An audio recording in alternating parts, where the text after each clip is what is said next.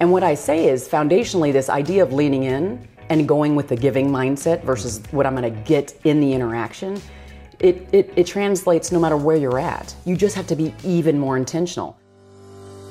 Welcome to Beyond Speaking with Brian Lord, a podcast featuring deeper conversations with the world's top speakers. Hi, I'm Brian Lord, your host of the Beyond Speaking podcast, and today we have with us Heather R. Younger. Heather R. Younger is a two time TEDx speaker. She's the CEO of Employee Fanatics. She's the art of caring leadership, and she is here with us today in our studio. So, Heather, thank you so much for joining us. Thank you for having me. so, I, I, love that you are into listening. Like, I feel like that's something that we miss out on. So, we're so uh, so focused on being active and doing this, this, and this. Why is listening so important? Well, generally what happens is we just we just drop it all the time people don't feel like they've been heard when we have interactions with them and so if we think about like in a sales environment or like let's say you're dealing with a prospect if they don't feel like you're listening or that you don't hear them they're not probably going to buy from you because they're feeling like they're a number. If you're at work and you're a leader and you're dealing with your team members and that you're not listening and they're not willing to go over and above for you because you haven't left them feeling like they're valued and understood by you. So those are just some of the reasons I think why listening is important. And how did you get into this topic? I'm always curious to know where the start is. Were you a great listener as a child? Mm. mm. I'm the only child. Okay, and, um, okay. And so I think the key, I had to be a pretty good listener because well, there was no one to like blame for not listening well. Yeah. I didn't have any siblings to say, well, this person did that. I would try it, and it didn't work. Uh, but basically, as a child, I, uh, my mom is white and Jewish, my dad is black and Christian, mm-hmm. and my mom's parents weren't at all happy about that union. And I was really kind of like the black sheep. My dad was never invited to their house. Mm. I was mm. rarely invited to any family events. My pictures didn't hang on any walls. I was wow. just really an outcast in my own family. And I felt in that moment that not only did there was a lack of belonging and inclusion, but there was a lack of just ever, even having a voice. Mm. No one mm-hmm. asked me my opinion. No one took the time to say, "How do you feel?" or "What about this or that?" Life just kind of happened and I had yeah. no power in my voice. So that was why for me listening became so important. And so now it's like to, I, that's what I do. I'm the employee whisperer. So I'm listening to employees all the time, leaders and employees to figure out, you know, what is it that the people in the organizations can do to improve my experience. So. Yeah. I mean that that I feel like so much plays into that like that being left out and not being seen or heard. I mean that definitely plays into that. Were are both of your parents supportive of that? Did you get that from either one, or, or where does that that come from? Um, I would say it probably leans more on my mom's side. Uh-huh. Yeah, she just is really. We both are kind of have like all the values. Yeah. You know, that people have to feel heard and listen to. It's just we are so strong about it, and so it just it's great to be able to live this life or to be doing the career I have that actually allows me to do this every day. It allows me to be able to lean into listening mm-hmm. to the people who often just feel voiceless. Yeah. How did you go from sort of the value to the skills? Like, where did you learn the skills of listening and teaching others to listen?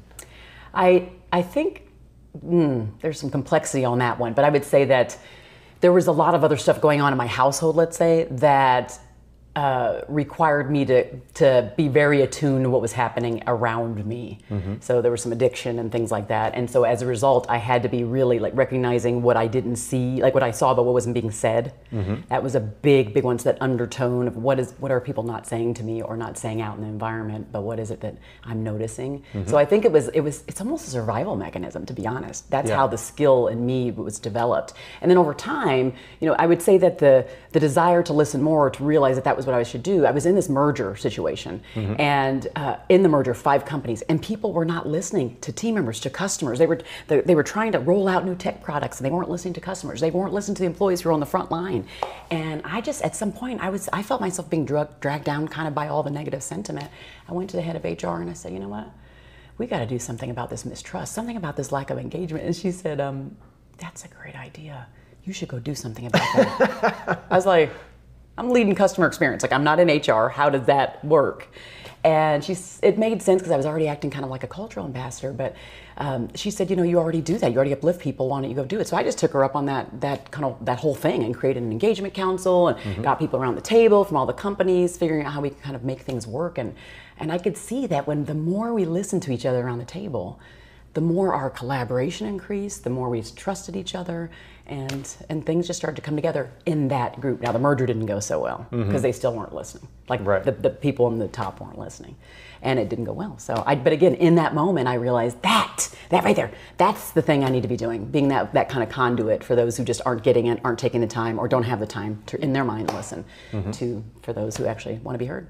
And I'm I'm really curious because I think that's a fascinating sort of case study there, and uh, and as you go through the practicality of it, how did you pick out the people to be on that council? It was all about an openness. So it was like folks who had come to me, maybe they were the ones going, What's happening? Like I saw that person was fired, this person. And so they were coming to me doing that. So I saw that they were curious, they were kind of hurting too, and they were open, they wanted to see a change. So I just brought those different people that, that came to me in those situations and said, Let's do this thing. And they're like, absolutely let's do this you know? Mm-hmm. and that's where we went with it. And then i think the skill generation happened just starting there and all the way through with just all the listening that i've done in my consulting practice to organizations with their employees helping them kind of set up a practice. And then you know what else too? It wasn't about me being perfect. It was doing it over and over and then tweaking it and realizing what is the right process. So we got and landed on that right process which is what i mostly teach about, you know, from the stage or books or whatever it is I do. So, how do you get leaders to buy into this process? It's the results. So there are case studies that we put out there from clients who have actually decided to really own all the recommendations we give them from the listening. So the listening process itself, uh, showing them the end results either through engagement uh, surveys, uh, through getting more customers. So it's like that. It's that bottom line in most cases. I always say when you're trying to convince someone, you have to speak in their language. So it's mm-hmm. that leadership team. Are they data driven? Are they storytelling driven? So I think the, those are the, really the things. Figuring out what they need to hear and then letting them know those things in their language. Mm-hmm. And that's funny because you listen really well, so you would be able to figure that actually figure that out. so, so being a customer experience leader, how did that mold? Um, how does that mold how you view listening and how you teach listening? Uh, I'd say I don't. I, it was because of that childhood experience. I always have led with, "Let me see if I understand you." let me lean into your perspective because I always felt like people didn't do that with me. Mm-hmm. So it's kind of a north star for me to lean in and really go, let me seek to understand you. It, seeking to understand doesn't mean I have to agree with what it is I hear. It means. I'm just trying to get a better understanding of what's underneath your surface because we always, a lot of us, we're staying right here. And when we stay right here in customer experience, when we stay right here in sales, and we don't get beneath the surface, we have so many blind spots. We lose a lot of opportunities to serve well. Mm-hmm. So that's really the, the gist. I think as I realized that going, you know, growing up and going into it with customer experience, customers would be uh, having a story. There's one client of mine, uh, of the organization I work with, that there was about a million dollar client and we had made internally there was a process change we made that really made them it irritated them. It put mm-hmm. a lot of uh, shock on their system their processes internally and it was a hospital system. So from a safety perspective it wasn't good. So uh, they decided they they came to me and they were like, "This is what's going on. You made this change. You did not consult us. You meaning the organization, and I'm mm-hmm. the leading customer experience, so I'm kind of like I have to bear the brunt, right? sure.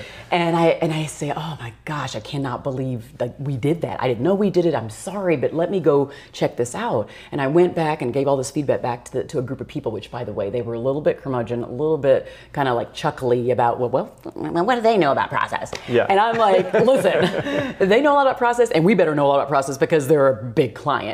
And so was able to convince that group that we should be listening to what this customer was saying, figure out how we can retool that process to really meet their needs.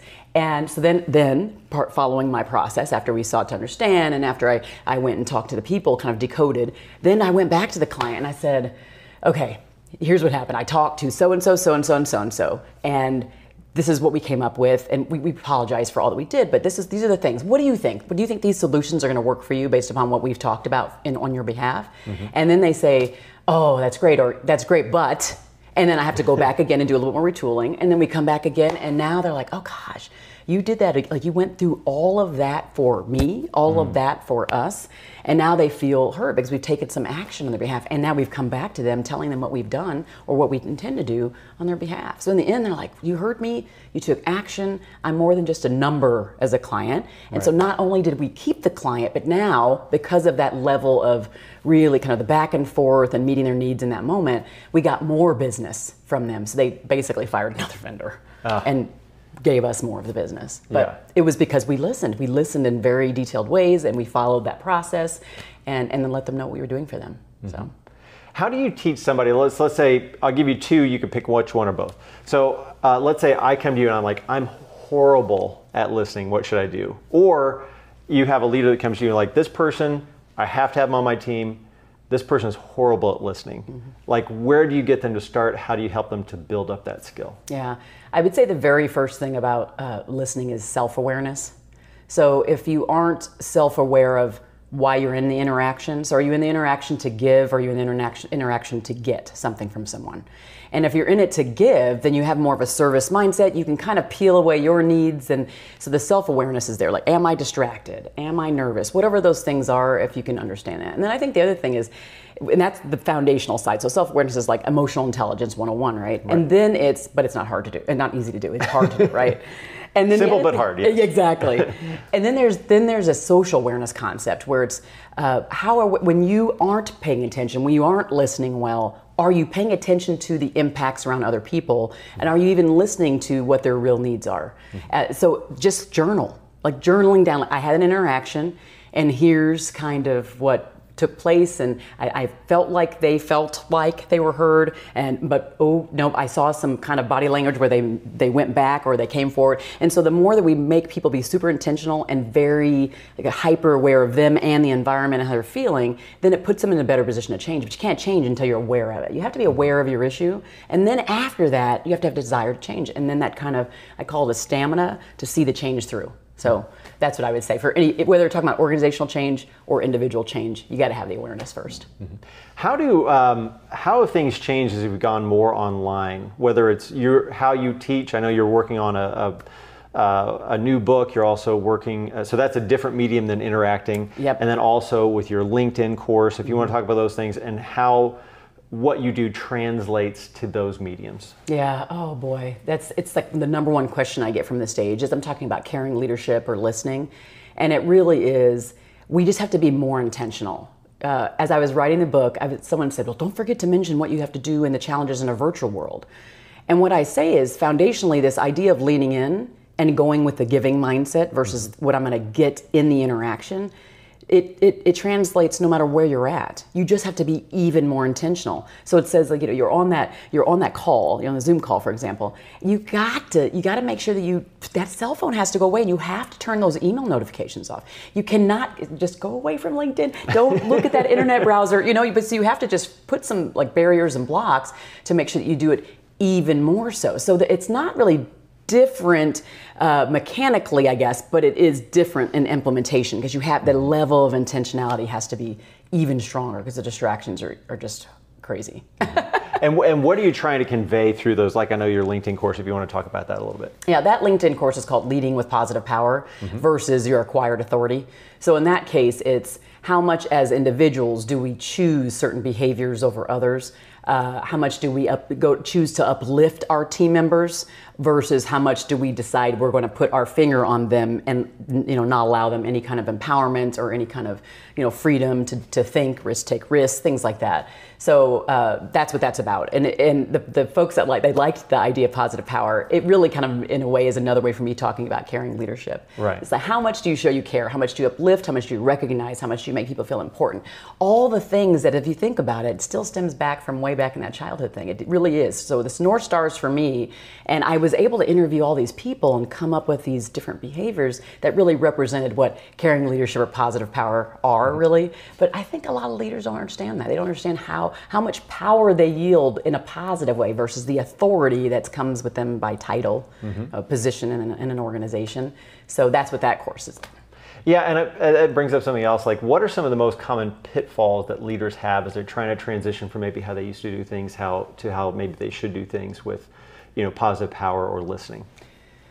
I kind of, I feel like in that situation, most leaders, um, I think they do want to just do, they want to do it their way. Uh, Yeah. and, and I think people hear leader and they think manager and they think power and they think authority. Like that's, these are the words that come up. And I have been kind of grappling with this because there are audiences I talk to and there's some who don't have manager titles. So I make it very clear that leading to me is not about title or position. It might be position in the moment. Someone's looking to you for guidance. What are you going to do? How are you going to show up for them? Are you going to lean in? Are you going to seek to understand? Are you going to meet them where they're at in that minute? Are you going to make them feel important right there in their shoes? How are you going to do that? Mm-hmm. And so I think that's the key is just getting them off their off that normal spot of I'm the manager, I'm the leader, and saying, well, how much more effective do you want to be? Because you can be much more effective if you bring them along. You can be much more effective if you uplift them in your words and your actions, mm-hmm. right? And so I think that's the the key when I'm chatting with leaders. Well, I one thing I think is interesting. Like before we got on camera, we were talking about having kids. So we both have four kids. I've got two teenagers. You've got four. Um, how has this carried on? You could be going from an only child to having four kids, which oh is a lot gosh. nowadays. It seems yes. like. Um, how do how have you taught them how to communicate and listen and lead based on your experience? Uh, in many ways, they've taught me. Mm. Right, because what happens is, oh, I'm really good at this at work I, am not always that great with the kids, but what I've learned, what they taught me is I could see, for example, here's an example. Three boys would come home from school and they load into my office and they're just like, and then, and then, and then, and then, and they're just like going off. And I'm like, wait, wait, wait, wait, wait. It's like a pinball machine. My head's yeah. like that, that, that, that. and finally I say, okay, pause. Okay, you talk. You guys have to be quiet because I have, I want to listen. I really, really want to listen to you. And so then I'll just focus on them and to have the conversation. And then I'll, I'll, sense that they're done, like, and I can see they're done. Okay, great. Now let's go to you. I have to, because I know that I'm not being good if I'm not present. Right. And that presence requires me to focus. And so, of course, the laptop screen, because that's the other thing. I used to have the laptop, laptop screen up. Mm. Cell phone would still be on, and I may even do this when they're coming in. Oh yeah. And so now it's that goes down, screen down, and okay, just you now, just you. So they've taught me that uh, I think just having them there allowed me to practice it mm-hmm. and brought what I talk about to real life every day. You know, it's like I hate to say, I'm sorry that you all are the ones that have are the guinea pigs for all of my work. but, um, so I would say that. I would say also with my with my kids, I have a couple who are more vocal and have no fear of speaking up. Yeah. And then I have right a couple that are, eh. and so I have to try to coach them. I have one, my daughter. I'm constantly coaching her, and yeah. she's getting good at it. So asking the right questions and stuff. how has that sort of changed over time as as you're teaching them? Because you've one who's going to be 20 soon, right? Mm-hmm. And so. Um, how has that translated as you see them moving into like adulthood? Yeah, it's so interesting how so people say, "Oh my gosh, she's just like you," well, or she looks just like you. I'm like, actually, she doesn't. She looks just like my husband, but her her the way she holds herself and just eh, the way she walks and talks, she's me. Mm-hmm. So I think just having having that female figure, the person who's you know I'm kind of driven and I, I do work on how I speak and all of those things, right? So then she does that same thing. And so I think it's kind of cool to see that and see her now become her own person. The other mm-hmm. day she told me, "Mom, I think I got I have outlines for three books now," and I was like. oh wow. She was like, first, I think I'm going to wait till I finish college. And she's like, no, actually, I can't get it out of my head. I'm going to start writing them now. So it's just like you, the influence that the positive influence that you see them have. Although I can tell you this, I say I, I say like more than I like to, and that's because all of the teenagers say like about 150 times a day. Yes. And I say, please stop saying like because I hear myself saying like, and I'm trying not to. yes, I know how that is. Like, like I have a daughter who says literally all the time. Everything's literally, and I have to like I don't want to say literally all the time, and with with emphasis. It's not like I literally want to go. This. I literally want to go. But that's how it is. They have influence on us too. Apparently, you're listening because otherwise, if you were listening, you wouldn't be picking up their their weird exactly. things. yeah. Say. Sometimes I feel like I might listen too much. So sometimes people say to me, "Well, when you listen, you know, you talk about taking action. Is too much action? Like, how do you know how much is enough, or when? How do you know what what not to act on?" But I always say it's not acting on everything. Mm-hmm. It's being strategic about the action, and sometimes you have to ask permission of others to act on their behalf because sometimes they don't want you to act. They just want you to listen. They just want you to sit there and try to understand them. Mm-hmm. And so that I have to do that often. I have an affinity to action. Affinity to actions. I have to ask them, please, you know, do, yes. is it okay, or do you want me to do anything after this conversation? Right. And then they'll say, yeah, it'd be nice if you can blank blank. And it's like, great. Now I know what I need to go do. Yeah. So great, great. Well, Heather, thank you so much for joining us Absolutely. here for our Beyond Speaking podcast. If you're watching or listening, especially, make sure you subscribe uh, and comment. And uh, Heather, thank you so much again for joining us here on Absolutely. the podcast. Thank you. Thanks for having me. This has been fun. Great. Thank you for joining us for the Beyond Speaking podcast. To learn more about today's guest, go to beyondspeak.com. Make sure to leave a review and subscribe wherever you listen.